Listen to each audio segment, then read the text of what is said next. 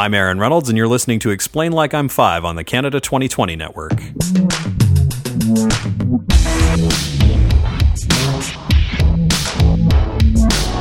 The 2020 Network is brought to you by Interac. Interac connects everyone to the limitless possibilities of digital payments. Whether you are sending, receiving, or requesting money using Interac Debit to pay by card, phone, or smartwatch, or looking for a business payment solution, they provide fast, convenient, and secure access to your own money.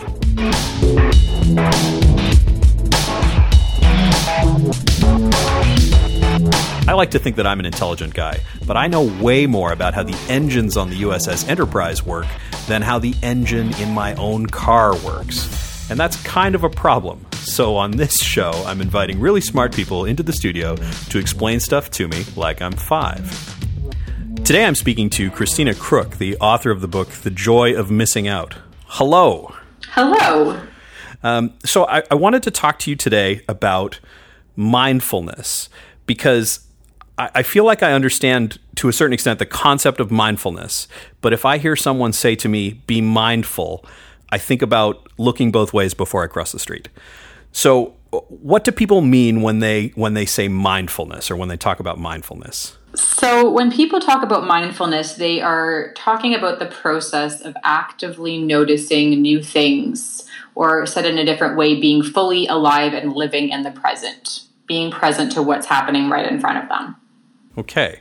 And so what is the like the drive behind behind being mindful? Why is this a, a thing that we're talking about? Well, it's a, it's a thing. It's not a new thing, um, but it is a thing that I think we're increasingly talking about because of our information driven society where we are constantly inputting and consuming content.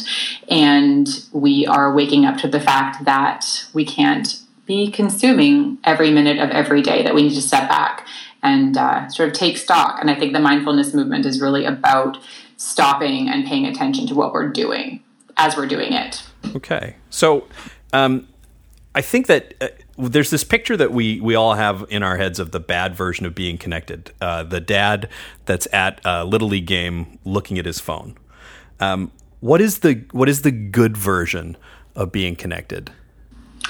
Online yeah. I think the good part of being connected online is, and I think most people, and especially in the work that I do, when I speak to people about, you know, what are what's the most joyful thing, because my topic is really around, you know, finding the joys in our on and offline spaces. Um, people will talk about connection. I would say the, the thing that people most um, benefit from is connection with other people and to ideas online. Um, and that is typically up to a certain point. We can only manage so many um, connections and so much information. But I think really being able to, you know, be really interested in a particular topic and find other people that are passionate about that same topic, um, that is a really exciting way that the web is, you know, making our lives better. Can we talk about the the joy part of it? What's the what does that joy part mean to you? Yeah, I think that's the most exciting part of my book. And you might know, not know the history, but my book actually wasn't originally called The Joy of Missing Out. It was called Digital Detox. And uh, right before the book was going to be published, um, we received a cease and desist letter um, because this wonderful camp called Camp Grounded in the US had started, they had uh, trademarked Digital Detox. And we had to change the title. And it's been such a wonderful journey with this conversation on joy because joy is a hopeful, happy, positive conversation. And i think that's the most exciting part for me in this in, in talking about the joy of missing out is reconnecting people to the joys away from their screen. If you ask people where they find most joy in their lives 99% of people will describe experiences away from their devices almost never will people say, you know, I find most joy scrolling through Instagram or reading angry tweets. uh, you know, you know, wading into the fray of online debate. You know, that's not where people are finding deep connection and, and meaningful experiences. They're finding them oftentimes, some, or not oftentimes, sometimes through their devices, making a connection, but then risking something, having some vulnerability and, and braving um, you know, wading into the real world and connecting with someone in real time and the, and the, um, the memories that they made there. So I think that's why the joy conversation is so exciting and interesting to me is and it's just it's also tied back into psychology and into science, you know, intrinsic motivation. When we're motivated by the good, by something intrinsically good for us, like the joy of being in the world connected with others and doing things we love, it makes the devices less compelling and less dominating in our lives. So um, yeah, that's why joy matters so much to me. Okay. Um, you were talking about a, a, certain number of of things uh, that we can that we can be like paying attention to. What do you what do you mean by that? Well, I'm not going to say a specific number, but you know we can only manage so many relationships. So at some point we hit we sort of swing the pendulum into the extreme. Let's say the you know we're it's getting to the red area on the dial where you know it's beeping and, and hollering at us and telling us you know this is too much information. We're on overload. I think that when we get into the space of trying to manage you know multiple social media accounts multiple email accounts um, you know the connections push over into a space where we're not using them mindfully we're kind of just trying to manage and keep up all of the time so that's what i mean by um, you know not using it well Right, and I, I have definitely uh, felt that. I've uh, multiple times over the past year had to kind of uh, take a step back from uh, mul- managing multiple social media accounts and, and things like that. Um, I remember uh, the first time we met. We met at a uh, at a, a, conference called the Fireside Conference, and one of the remarkable things about it is that there's no cellular service at this conference for for three days, and so you have to like it's a forced disconnection. And I remember coming back from it and having uh, three thousand unread messages. Oh my goodness! and I was just like, I think I need to do something about this. So, um, how do you like? How do you start being mindful? You were talking about um, uh, being present and, and observing what's there, does that mean actually like spending time looking at trees and hearing birds? Like, what's. I think it really begins by asking the right questions. So, what I mean by that is you know, say you have, like you described, multiple social media accounts and you're feeling that overwhelm. I think asking the question, who is this for, is a great question.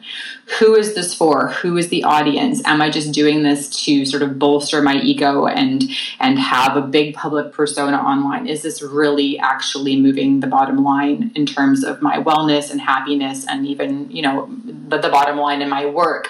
Oftentimes it isn't. And so I think um, asking ourselves who is this for is a great starting point another thing is is understanding that each time we take on a new platform each time we um, embrace a new gadget or device it's displacing something else so you know being really mindful of the fact that each new platform and each new social media account for example is going to require a certain amount of our time and attention so asking ourselves you know where is that going to come from Right. I think what really am I, asking. Yeah. What am I replacing this with? Exactly. Okay we are limited beings with a limited time and until we really do become brains and vats and we've you know transcended all like we have got 20 right? And i know that's where silicon valley wants to take us but um, you know we are limited humans and that's actually there's actually a great benefit to the limitations of being human i think and the 24 hours in each day and really what those constructs do for us. And when we're feeling extremely exhausted and overwhelmed, our bodies and our minds are trying to tell us something. So really listening to that. I think that the mindfulness practice would really speak about, you know, listening not only to, um, you know, numbers and data, but actually also to our bodies and to what's happening in a space. That's that's a really good call out because I was thinking about um, I recently moved and if you're lifting heavy boxes for a few hours and then you say, oh, okay, I need to take a break everybody's like on board with that. Do you know what I mean? Like that's a that's a thing that makes sense to everyone. But you know, mental like needing a mental break or needing a a, a, a, a mental relaxation moment. That's something that we don't we don't talk about half as much. Mm-hmm. Why is it why is it looked at differently?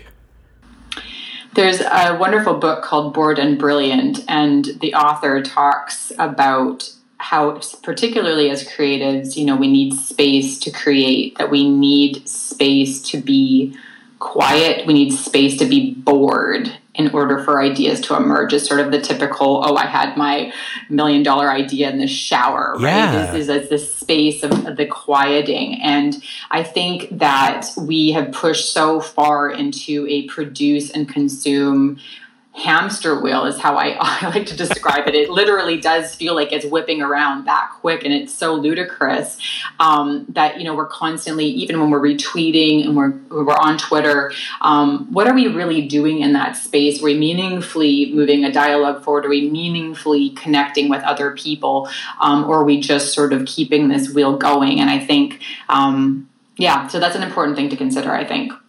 Absolutely. I love the idea of the hamster wheel, um, although it's a little terrifying because now I'm looking at my own life and I'm, I'm thinking about how much of it is me just going around in that wheel. Oh my goodness. Uh, it is pretty remarkable, but you know what? I, I mean, I'm a huge comp- uh, proponent of self compassion, and you know, to some people that might sound like a I'm going to use air quotes right now a woo woo word, but really, you know, having compassion for ourselves in terms of the ways that we operate. I mean, we live in a culture that is constantly pushing us to consume more things, and this, you know, obviously is tied into capitalism and all these other things. But um, I think the pendulum has swung so far in terms of consumption and production that we have no place to go than to swing back in the other direction and just take a step back from everything. Yeah. Huh. Who is this for? Who is all this content for? Right. I'm going to have to keep asking myself that. Actually, I wrote it down in my little notebook here. um, here in Ottawa, it's a it's a political town, and it feels like our, all of our social media bubbles. We're always angry about something, almost uh, like unhealthily angry, and that our news cycle is being replaced by an outrage cycle. Um, hmm. Have you have you noticed anything like that?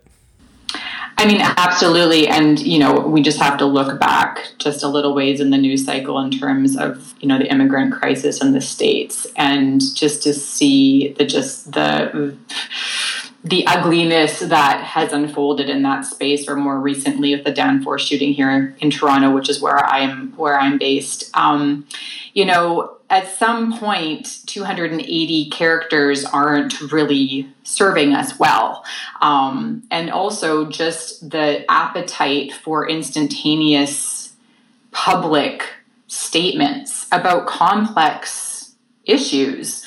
Um, I don't know that they're serving us particularly well. The exciting thing, obviously, is um, you know people being able to help one another for response rates to um, inc- like absolutely incredibly um, increase in terms of people on the ground getting footage and all these sorts of things. But in terms of meaningful dialogue, um, I think we are very limited by by our online spaces.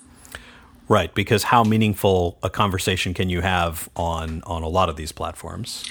And of course, going back to what we learn in elementary school about communication and particularly nonverbal communication, the fact that 80% if communication is nonverbal when we are tweeting or reading um, someone's even like very thoughtful article or essay on a particular issue we still can't look that person in the eyes we still can't mirror our and build empathy between the two parties we can't see their body language or their hear their tone of voice um, that's why audio is very exciting, this format, um, yeah. in terms of hearing people. Um, and that's why I think audio and video, again, are, are on the rise. But um, again, just understanding, and, and it's not that the dialogue shouldn't happen in those spaces, it's just with that acknowledgement, and I guess that's tying the mindfulness piece back in again, is just being mindful to the fact that we're missing a massive amount of information about what that person's actually communicating.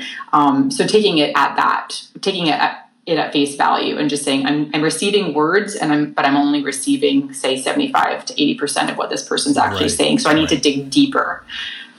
Is it socially responsible for us to have had enough of something that's happening on the news? You know how can we balance caring about an important thing with not not burning out mentally?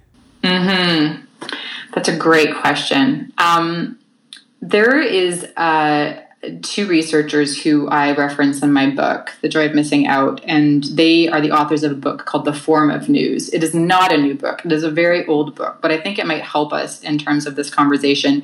Um, I'm just going to quote here if you're okay with that. Oh, absolutely. They say, quote, it is useful to think of the news as an environment the newspaper industry and now all internet media set up a panorama of distant events, and readers feel empowered because otherwise inaccessible places come within their reach. Against that backdrop, the newspaper sets up an intimate diorama filled with familiar faces and voices. You know, cue Twitter, right? I'm unquote yeah. there. Um, cue Twitter. But when reading the news in print or online, they say people get jostled and annoyed, but feel smarter and better connected if only quote this is a quote if only because they know what to grumble about and so there's this idea in terms of communic or sorry consuming news media that we are more knowledgeable. We feel more knowledgeable but actually it creates a very um, substantial level of discontent when we are unable to take action in those spaces. It's sort of like reading about a genocide in you know a faraway country and we feel informed and yet there's this, inc- this there's a, almost a depression and a discontent they describe um, with you know when we're unable to take any action i mean we could donate money but really meaningfully we can't do anything with that information and so i think it's important also to question um, how much information we're taking in and what we can meaningfully do with that information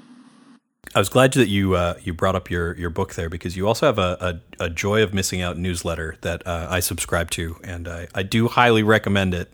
Um, there are frequently uh, quests in the newsletter, and uh, one of the quests that I was thinking about uh, earlier today was uh, to read a magazine cover to cover, and I was trying to think of the last time that I had done that, and it was when I was taking a about a 45 minute train ride as a commute to work uh, back before cellular data was a thing. I would buy like uh, I'd buy movie magazines. I'd buy Premiere and I'd buy Entertainment Weekly, and I would read them over a couple of days of commuting. And nowadays, the world has changed so that uh, first of all we have cellular data but also i can't go into a store and buy a copy of premiere even though i, I still have a commute to work um, I can't uh, buy the the magazines that I was reading because they've they've moved entirely online if they still exist at all. And the challenge for me is that if I'm reading it online, it's not the same experience because I'm on this device that has all these other interruptions. Uh, mm-hmm. My email comes in, I get Slack messages, I get Twitter notifications, I get text messages. How um, like how do we adapt to this? I think until our the platforms that we use most frequently actually start designing for time well spent for us to actually use our time well we're going to have to use an incredible amount of mindfulness and will to limit what we consume. Um, so i mean some of the things that i talk about um, which more and more people are talking about are you know eliminating notifications altogether on your devices. Um, there's all kinds of hacks you can do in terms of reading uh, your web browsers um, and these little hacks to sort of eliminate the banner ads. Things like that that clear away a space almost like you would be reading a book. Um, but again the the onus is on you on you as the user. And right. so um, there are no real simple answers to this problem at this at this juncture. It really does require, again, coming back to this topic of mindfulness, of be, having a growing awareness of what we're consuming and how it's positively or negatively impacting our lives. Hmm. And that that willpower part is, I think, going to be the the toughest part for me because, um, I mean, I I enjoy the internet. Yeah, you and billions of other people. exactly. Yes. Exactly. Um, thank you so much for for talking to us today, uh, Christina. Where can where can we find you on the internet? Uh, people can find me in two places. They can find me at christinacrook.com. Crook is C R O O K. And they can also find me at Experience Jomo. That's Experience J O M O for the joy of missing out.com. And uh, yeah, you can sign up for my newsletter uh, at Experience Jomo. And uh, I'd love to connect with all of you.